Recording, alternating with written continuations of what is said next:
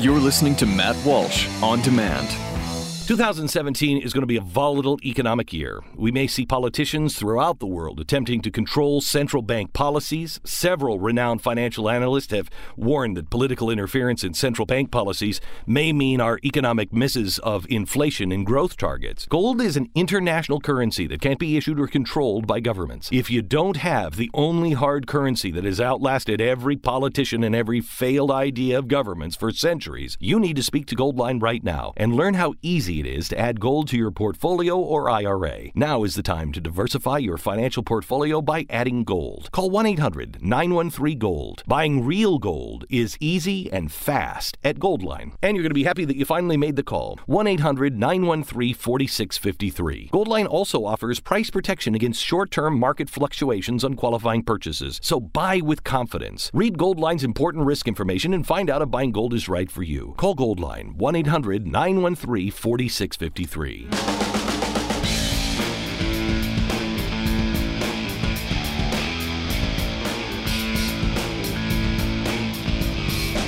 Thanks for tuning in, everybody. Uh, I have to begin in a way that will shock you if you've been following me recently. Uh, but I have to begin by telling you about my book, The Unholy Trinity Blocking the Left's Assault on Life, Marriage, and Gender, in stores and on Amazon now. So go get it. Okay, moving on. Uh, I I hadn't planned on discussing this topic again this week, but I've gotten so many emails about it that I I well I, I, I can't help myself. I just can't help myself. And it's an interesting topic and an important one anyway. And plus, this is my podcast, and I can talk about what I want. So stop judging me. All right, I don't have to justify myself to you. Stop with your judging. You big judgers. Now, I wrote uh, earlier this week about public schools particularly uh, targeting the conversation, focusing discussion on Christian parents. And I was saying essentially that as Christian parents, we need to really begin exploring other options besides public school, if possible. And by the way, I'm really talking about, or mostly talking to, and I think this is an important point when we talk about, you know, what are we going to, how are we going to handle the you know education and are we going to send our kids to public school? I think th- that for me this this conversation is really focused mostly on christian parents my age or around my age. That is those with kids who haven't started school or have just started or even uh, people that don't have kids yet aren't even married yet and but are looking into the future um, I think if your kids have already been in public school for nine years or 10 years and they're in high school now, maybe the calculation is different at this point. Look, if your kid's a sophomore or junior in high school, I think at that point to with take them out and homeschool them or put them in a private school, at that point, it, I, I, don't think think there is probably much of a point to it. Um, it, it and there could be exceptions to that rule, but I think if your kids have already been in the system for that long, well, then it makes sense maybe to just to just finish it out. But um, those of us who are just beginning this journey with our kids, given the state of things, well, and what prompted the conversation earlier this week, if you didn't read the piece, was uh, someone had sent me a, a link to the middle school newspaper that her her middle school son had brought home uh, the newspaper.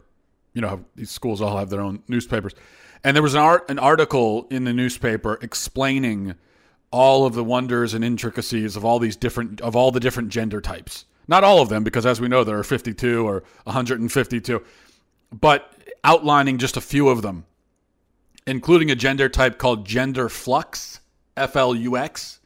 And gender flux is where somebody is partially one gender, partially another, partially another, partially another, partially a penguin, uh, partially a beanbag chair, and but that's and, and and did you know this, this is an interesting point? Somebody can be a gender. Now, a gender, all one word, a gender. A gender is when you don't have a gender. You are genderless. That's another way of saying it. You can be a gender and gender flux. So what that means is that you are partially no gender, but partially you are a gender. So you're partially a gender, partially a gender. Do you see what I'm saying? Does this make sense to you? This makes sense, doesn't it? This is what our kids are learning in school. And this is what the kids are learning now. Fast forward 10 years, how bad is it going to be? And so those of us who are in the situation my wife and I are in, well, we've got kids that are three or four years old, haven't started school yet. We're thinking, how could we be, put our kids in the system now to start where our kids are just starting at this point? It's one thing if your like I said, your kids have been in the, the system for eight or nine years, and now it's gotten to this point, and now you're thinking, well, let's just finish this thing up and get them the heck out of there. But for us, our kids haven't even gotten in yet. So how could we put them in the system now? Thinking what's it going to be like in 10 or 12 years? So that's why we really, the people, especially in, in my situation and my wife's situation, need to really evaluate if we want our kids to be in this system for the next decade, decade and a half, or whatever. Of course, I got a lot of email about it. Uh, a good portion of the emails were hurt and offended, accusing me of insulting parents who send their kids to public school and so forth. I did no such thing. My parents sent us to public school, and my parents are great. Uh, I never have anything but great things to say about my parents, as anyone knows who has uh, read read any of my stuff. This is not an insult to anyone. I am and and have always been very understanding of parents, very slow to judge parents or call them bad and all that kind of stuff. I've always been, like I said, understanding, and I've given kind of a wide berth to parents to sort of parent in their own way and figure out what works for their kids and to not try to pounce on them and impose my own idea of parenting. Because even before I had kids, I understood that raising kids is such a difficult and confusing thing. And you can't put people in boxes and say this is the right strategy for everyone. There are obviously strategies that don't work and that we can say, well, that's not a good strategy a strategy where, for instance, you're not disciplining your kid at all or even attempting, that's a bad strategy. We can say for sure that's bad.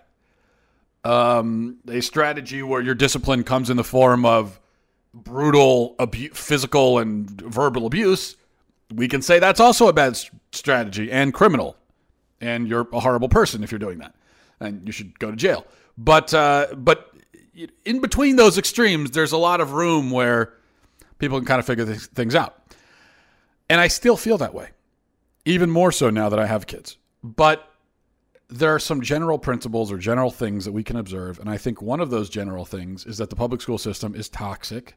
And we need to start thinking about what we're going to do about that or what we're going to do in response to it. Now, of all the respo- responses that I got to my piece, there was one theme that came up over and over again.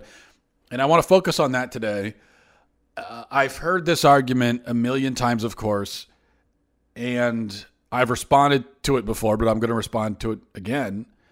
And the argument goes like this Well, we need to send our kids to public school so that they can be socialized. The schools are there in part to socialize our kids. And if you don't send your kids to public school, they won't learn how to be sociable people or how to get along and, and relate to other kids. That's the argument. Now, whether you send your kids to public school or you homeschool or you unschool or you send them off to the Alaskan wilderness to join a clan of moose or whatever you do. Let me just say this. The socialization the socialization argument is not good um, for public school. Whether you send your kids to public school or not. If you do, I mean, don't do it for this reason. Just this is not the reason that you should do it. And there's one analogy I've heard many times that maybe on a surface level seems like it makes sense. But I've heard this analogy many times to make the case for socializing through public school. And I actually think the analogy helps my case rather than the other case. And the analogy is that you can't teach your kid to swim without taking him to a pool. Just like you can't teach him to socialize, get along with others without putting him in that environment where he can do it. Now, I agree that you can't teach a child to swim without bringing him to a pool. But here's the question Do you bring a child to the pool, drop him there with a thousand other kids, then come back six hours later and repeat that process every day, five days a week for the next 12 or 13 years? Or do you bring him to the pool, hang out with him, maybe even get in the water, play some Marco Polo, and get something from the snack bar and then leave with him after a couple of hours and bring him home with you. This somewhat depends on how old he is. But if you've got a kid that's seven or eight years old, which of those two options are you going to choose? I can tell you this. If you decide to just leave your kid at the pool for hours and hours on end every day for over a decade, he's probably not going to do a lot of swimming.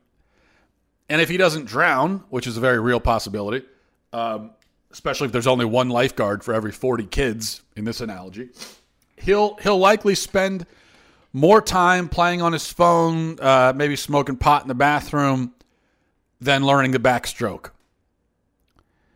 So when it comes to teaching your kid any skill, whether it's swimming or driving or riding a bike or catching a baseball, shooting a basketball, whatever it is, all parents understand that their hands-on involvement is crucial.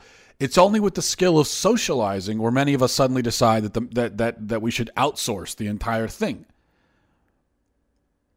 But it doesn't work that way, and you know, I, I kind of wonder why do I even need to debunk the socialization claim? Because we've all seen our society, haven't we? We've interacted with people. And homeschooling might be increasingly popular, but the vast majority of people that we meet out in life have been public schooled. And so, are you really telling me that the vast majority of people we meet are socially well adjusted? Are, that are socialized as as we're told? Because that that's how it should be, right? We're, we're told you, you send your kids to public school so that they're socialized. Well, most kids have gone to public school. Most people my age went to public school. So if public school is a a good place for socialization, shouldn't most of us be pretty well socialized?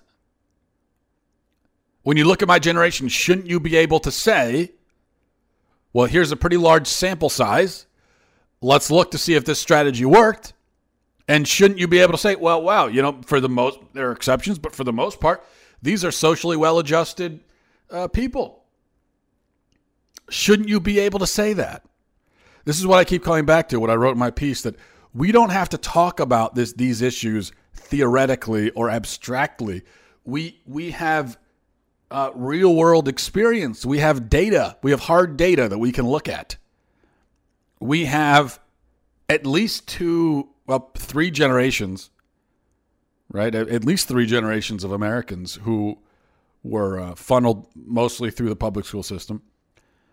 And we can look at them and we can say, and we can look at whatever the arguments are for public school and we can stack it up against the results and say, well, has it worked that way? And when it comes to the socialization thing, I just don't I I don't see it. Isn't this one of the main knocks on my generation is that we are we have no idea how to interact with each other? Isn't that one of the primary beefs that people have with us? And it's well deserved because it's true. So you and I both know that this socialization thing is a lie. It hasn't it hasn't, it hasn't worked.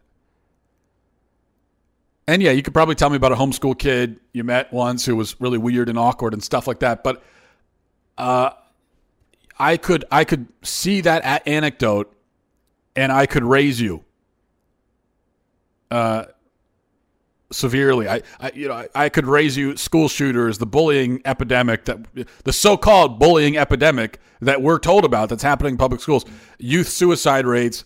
Um, a youth culture utterly dominated by cliques and fads and trends. Go to a college campus, any college campus, and tell me again how these public school ladies and gentlemen are such well-adjusted adults now. Tell me about that. Go to the go to the college campus, um, to your average college campus, and then come back and tell me. Come back and tell me that these are socially well-adjusted adults. Tell me that. I mean, for God's sakes, they, they, they, literally cannot socialize with each other without inhaling a barrel of urine flavored light beer ahead of time. People our age can't socialize in person at all, actually, sober or not. So we do it through our phones. And I'm not claiming that homeschoolers don't use smartphones or beer bongs, but I am saying that an overwhelming preponderance of our society has been exclusively public schooled. And if public school helped to socialize us, you'd think we'd see some positive results somewhere. But we don't. So why do we still hear about this? It obviously hasn't worked. We can it'd be an interesting discussion to talk about why doesn't it work. But the fact that it doesn't is really obvious now. Socialization, and I tell you why it doesn't work. Because socialization in public school context means that your child absorbs behavioral cues from her peers. She learns to socialize by aping her friends who are themselves copying other girls. So she learns to repress the parts of her that don't fit in and put on an exterior designed to help her fade into the collective. This is how the social process in public school works, as everybody knows. Everybody knows that public school is not a place where uh, youth culture in general is not a place where standing out and being an individual and uh, and uh, standing for your principles and developing your own identity is encouraged. It's not. Now these might be slogans and things that that kids will say to each other. How they're their own person and you know they they they go their own way, whatever. Um, but that's not actually what happens you uh, you walk into any high school class, walk into a cafeteria at lunchtime, and you're going to find it's a very tribalistic environment, a lot of cliques, and and and and everybody you know kind of looks the same. They dress exactly the same way. Even if there, I'm talking about when there is no, even if there's no uniform or dress code, there's an, an informal dress code that's enforced. And now with the way with you know living in the information age and with everyone connected to the internet um, at all hours of the day, these trends and fads spread so quickly and can change so dramatically, and it's kind of creepy that something becomes a trend or a fad, and like instantaneously, it has made its way to every kid, and every kid is following it, dressing according to it, whatever. So that is no see that that is not the kind of socialization that we should want our kids to learn. That's not socialization at all. That is simply conforming.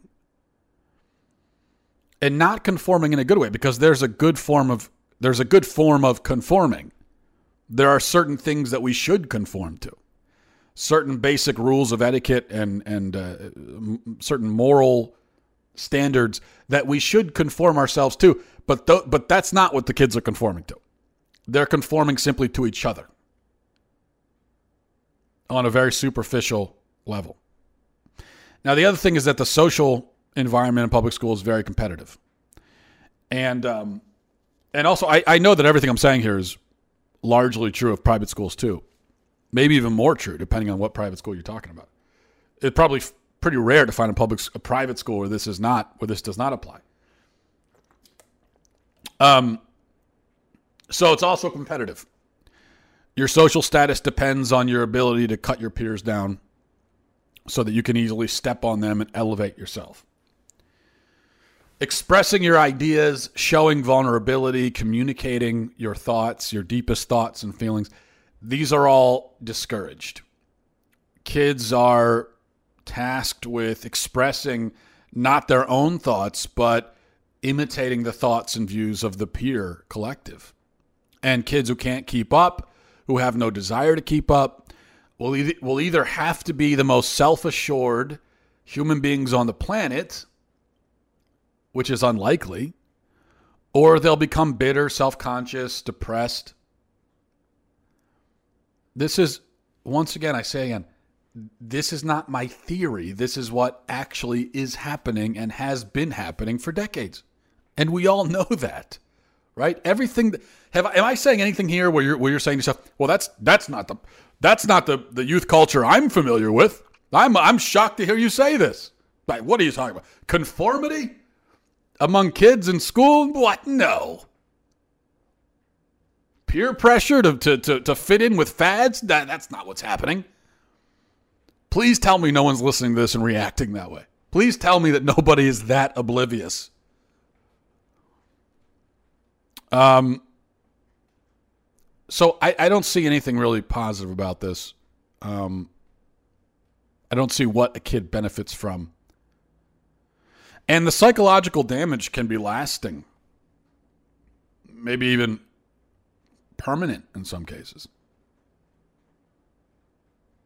The the I, I mentioned the youth suicide rate, and we hear these tragic cases all the time about kids um, killing themselves, and we hear that well they killed themselves because they were bullied, and that's there's an element of truth to that maybe, but it's extreme. It's an extremely simplistic way of looking at it. Because the real question that nobody wants to ask or answer or think about is why why would a kid, why would a 12-year-old kid, I would think about an 11 or 12-year-old kid hanging himself or something horrible like that. Why would a kid kill himself because of bullying, because of teasing, of mean things that were said to him? Why would he do that? people have been saying kids have been saying mean things to each other since since uh, since Cain and Abel. And this seems rather recent that you have 11 and 12 year old kids killing themselves over it. We hear our grandparents talk and they'll say, well, that, that wasn't happening when we were kids. And I don't have the statistics in front of me, but I think they're probably right that it really didn't happen. You just didn't, when our grandparents were kids, in the uh, 30s, you, you didn't have 11 year olds killing themselves over teasing, even though there was plenty of teasing that went on. And maybe in many cases, it was much, the, the teasing could have been much more ruthless, certainly more physical. I think it was normal back in the day for uh, kids to get in fights and fist fights, and it didn't it didn't have to turn into a into a literal criminal matter like it does now. But now you, you hear about this, and why is that? And there's a reason why people don't like asking this question of why would kids, and even if, even if they're not killing themselves, they're so affected by it. You have kids that are so affected by the teasing that goes on, so affected that it can ruin their childhood, it, it ruin their life. They could wake up every day. Think about being a kid, wake, and this is a situation a lot of kids are in. This is just a fact. A lot of kids are in a situation where they wake up every day and they dread going to school. They dread it every single day. For 12 years, they dread it. They hate going. They're terrified. This is not a rare circumstance, okay? Even if uh, uh hopefully they never resort to the, to the to the most extreme measures, they hate going and maybe they resort to other things. You hear about kids you know, cutting themselves and that sort of thing, self mutilation. Again, did you hear about? Did this stuff go on in the 1920s? No. So why? Now the reason why nobody asks wants to ask why is because it makes it sound like what we're saying is that these kids are wimps. Kids today are too soft. They're, they're softer than they were back in the day. And so it sounds like you're saying a kid kills himself, you're calling him a wimp or something. And there may be people who have said that, and it's a horrible thing to say. And it's uh, obtuse, is what it is. Because that's not the answer. That's not the answer. It's not, the answer is not the kids are too soft or whatever. That, that may also be a problem. We'll get into talking about the participation trophies and all that. Kids are, but that when we're talking about kids that dread going to school, that hate their lives, that kill themselves, I mean, all these horrible things, it's not that they're soft, it's not that they're wimps or wusses. No, wrong. I'll tell you what it is. That the the in the peer culture that exists in these schools is so intense now. It's so intense and so kind of uh, oppressive and authoritative that kids become extremely dependent on the approval of their peers, emotionally and psychologically dependent. That is not this. That's not a, the same as saying weak. This is just the environment they're in, and it breeds that. It demands it. And all kids, doesn't matter what century we're talking about, are, are going to be very susceptible to that. It just so happens that kids back in the day weren't in an environment that was like that. Or at least they weren't in that environment for so long. In such an intense environment where conformity was demanded and where you became so dependent on the acceptance of your peers. You know, in the 1800s, kids were not in that environment very often for nearly as long. Now they spend every seemingly every waking moment in it. And so they become very dependent, which is no fault of their own. It's understandable. And what ends up happening, they, they find their identity. They find their identity in the approval of their peers to a much more severe and extreme degree than an adult does, you know, when he goes to work or something. Because we have other lives. And, and, and plenty of adults are, are like this. Become very dependent on the approval of their peers. And many of them grew up, this is how they've always been, because they went to public school. But even in the adult world, you know, you go to work, fine. Um, but, you, you know, you, you kind of develop your, you have more independence, you develop your own life. You can find friends and find a social life outside of your work if you don't really fit in there. And so you have that ability, right, that you don't have as a kid.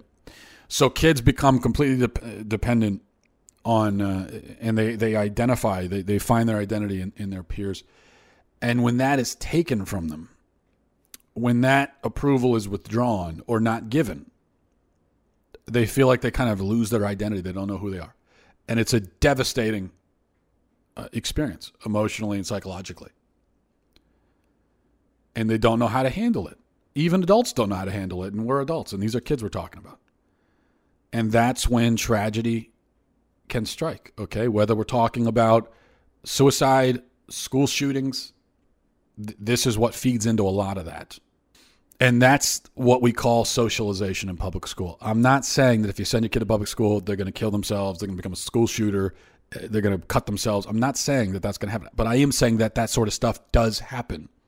And I'm just trying to figure out why. And I think this is why. Because of the peer culture, how intense it is, how demanding, and how kids inevitably, through no fault of their own, find their identity in this culture and become dependent on that. And then at that point, they're susceptible and vulnerable and they're kind of at the mercy of their peers. And that's a scary thing. Think about, you know, we joke about it sometimes, but think about, I can remember even when I was in middle school, and from what I hear, it's no better now. It's only gotten worse, but middle school kids are vicious. They, I mean, th- these can be some of the most vicious people on the planet. Are middle school kids, are like suburban middle school kids, absolutely vicious. And this is when they first start to I, I think kids in middle school st- start to understand the power they wield over each other and they begin to kind of use it in a really savage and brutal way sometimes to elevate themselves over the other and it can just have devastating effects and it's a really sad and terrible thing and again it's got nothing to do with kids being weak or soft nothing at all it has to do with the environment they're in Okay. Now, the socialization that goes on in, in uh, homeschools, and I'm not saying it's perfect. I'm not saying they're um, immune from this kind of thing, but the idea, anyway, is that a child learns his social skills from his parents. And he's oriented by adults, not other children. He matures and grows, is provided a safe environment to be himself and despite common perceptions, I don't think homeschool kids are locked in a tower like Rapunzel or locked up, you know, locked up like Cinderella by, by the stepmother, forbidden from human contact. I don't think that goes on. They have friends, they play sports, they emerge into society, interact with people. The only difference is how they learn to interact. and they learn to interact from their parents. Whereas kids in school learn to interact based on how their peers carry on in the hallways and at the lunch table. Homeschool kids learn to interact based on the guidance of their parents. And so I think that that's a recipe to be socialized. And it's a better recipe for socialization. So that's just one thing to, to keep in mind. And um, again, I'm not saying, you know, here's the strategy for kids. Everyone has to follow it. I'm just saying that if you are going to send your kids to public school, you should know what you're going to get out of it. And you should, we should have an idea of why we're sending them there. What are the good reasons? What are the bad reasons? This is a bad reason. And it's, it's, it behooves us to know that so that we understand that actually the socialization aspect is one of the, the pitfalls of public school. So that's something that we should be, if you are going to send your kids, that's something you should be set on undoing. You should realize that the socialization that he's going to be involved in is not, for the most part, good. And so you're going to have to uh, do what you can to undo it. And when he comes home, to bring him back so that he orients himself based on on your influence. You're going to have constantly bringing him back um, reorienting him, recentering and refocusing him so that he does so that to the best of your ability you can stop him from becoming too dependent on on his peers and on their approval. That's the, the socialization he's going to be involved in. So you're going to be undoing it, not relying on it. And that's what scares me. That's what scares me the most is that a lot of parents see the socialization thing in public school as a positive somehow. And so they rely on it and they figure, well, okay, I'm sending my kids, they'll take care of the socialization. No. Don't don't let them take care of it. We have no matter how no matter how our kids are being educated, we have to be the ones to take care of that. That's our job, one way or another. All right, um, that's going to do it for me. Again, the book Unholy Trinity, blocking the left's assault on life, marriage, and gender. You can get it on Amazon or um, in the bookstores now. And also come follow me on Facebook if you aren't. Facebook.com slash Matt Walsh blog. I'll talk to you guys next time. Cruce Salus. Godspeed. Are you worried about your mom or dad living alone in their house? Hi, I'm Joan Lunden. Listen, I know how difficult it is to find senior care for someone you love. That's why I recommend a free service called A Place for Mom. They are the nation's largest senior living referral service. Call a place for mom today. To receive free information on senior living communities in your area, call a place for mom at 1 800 803 6951.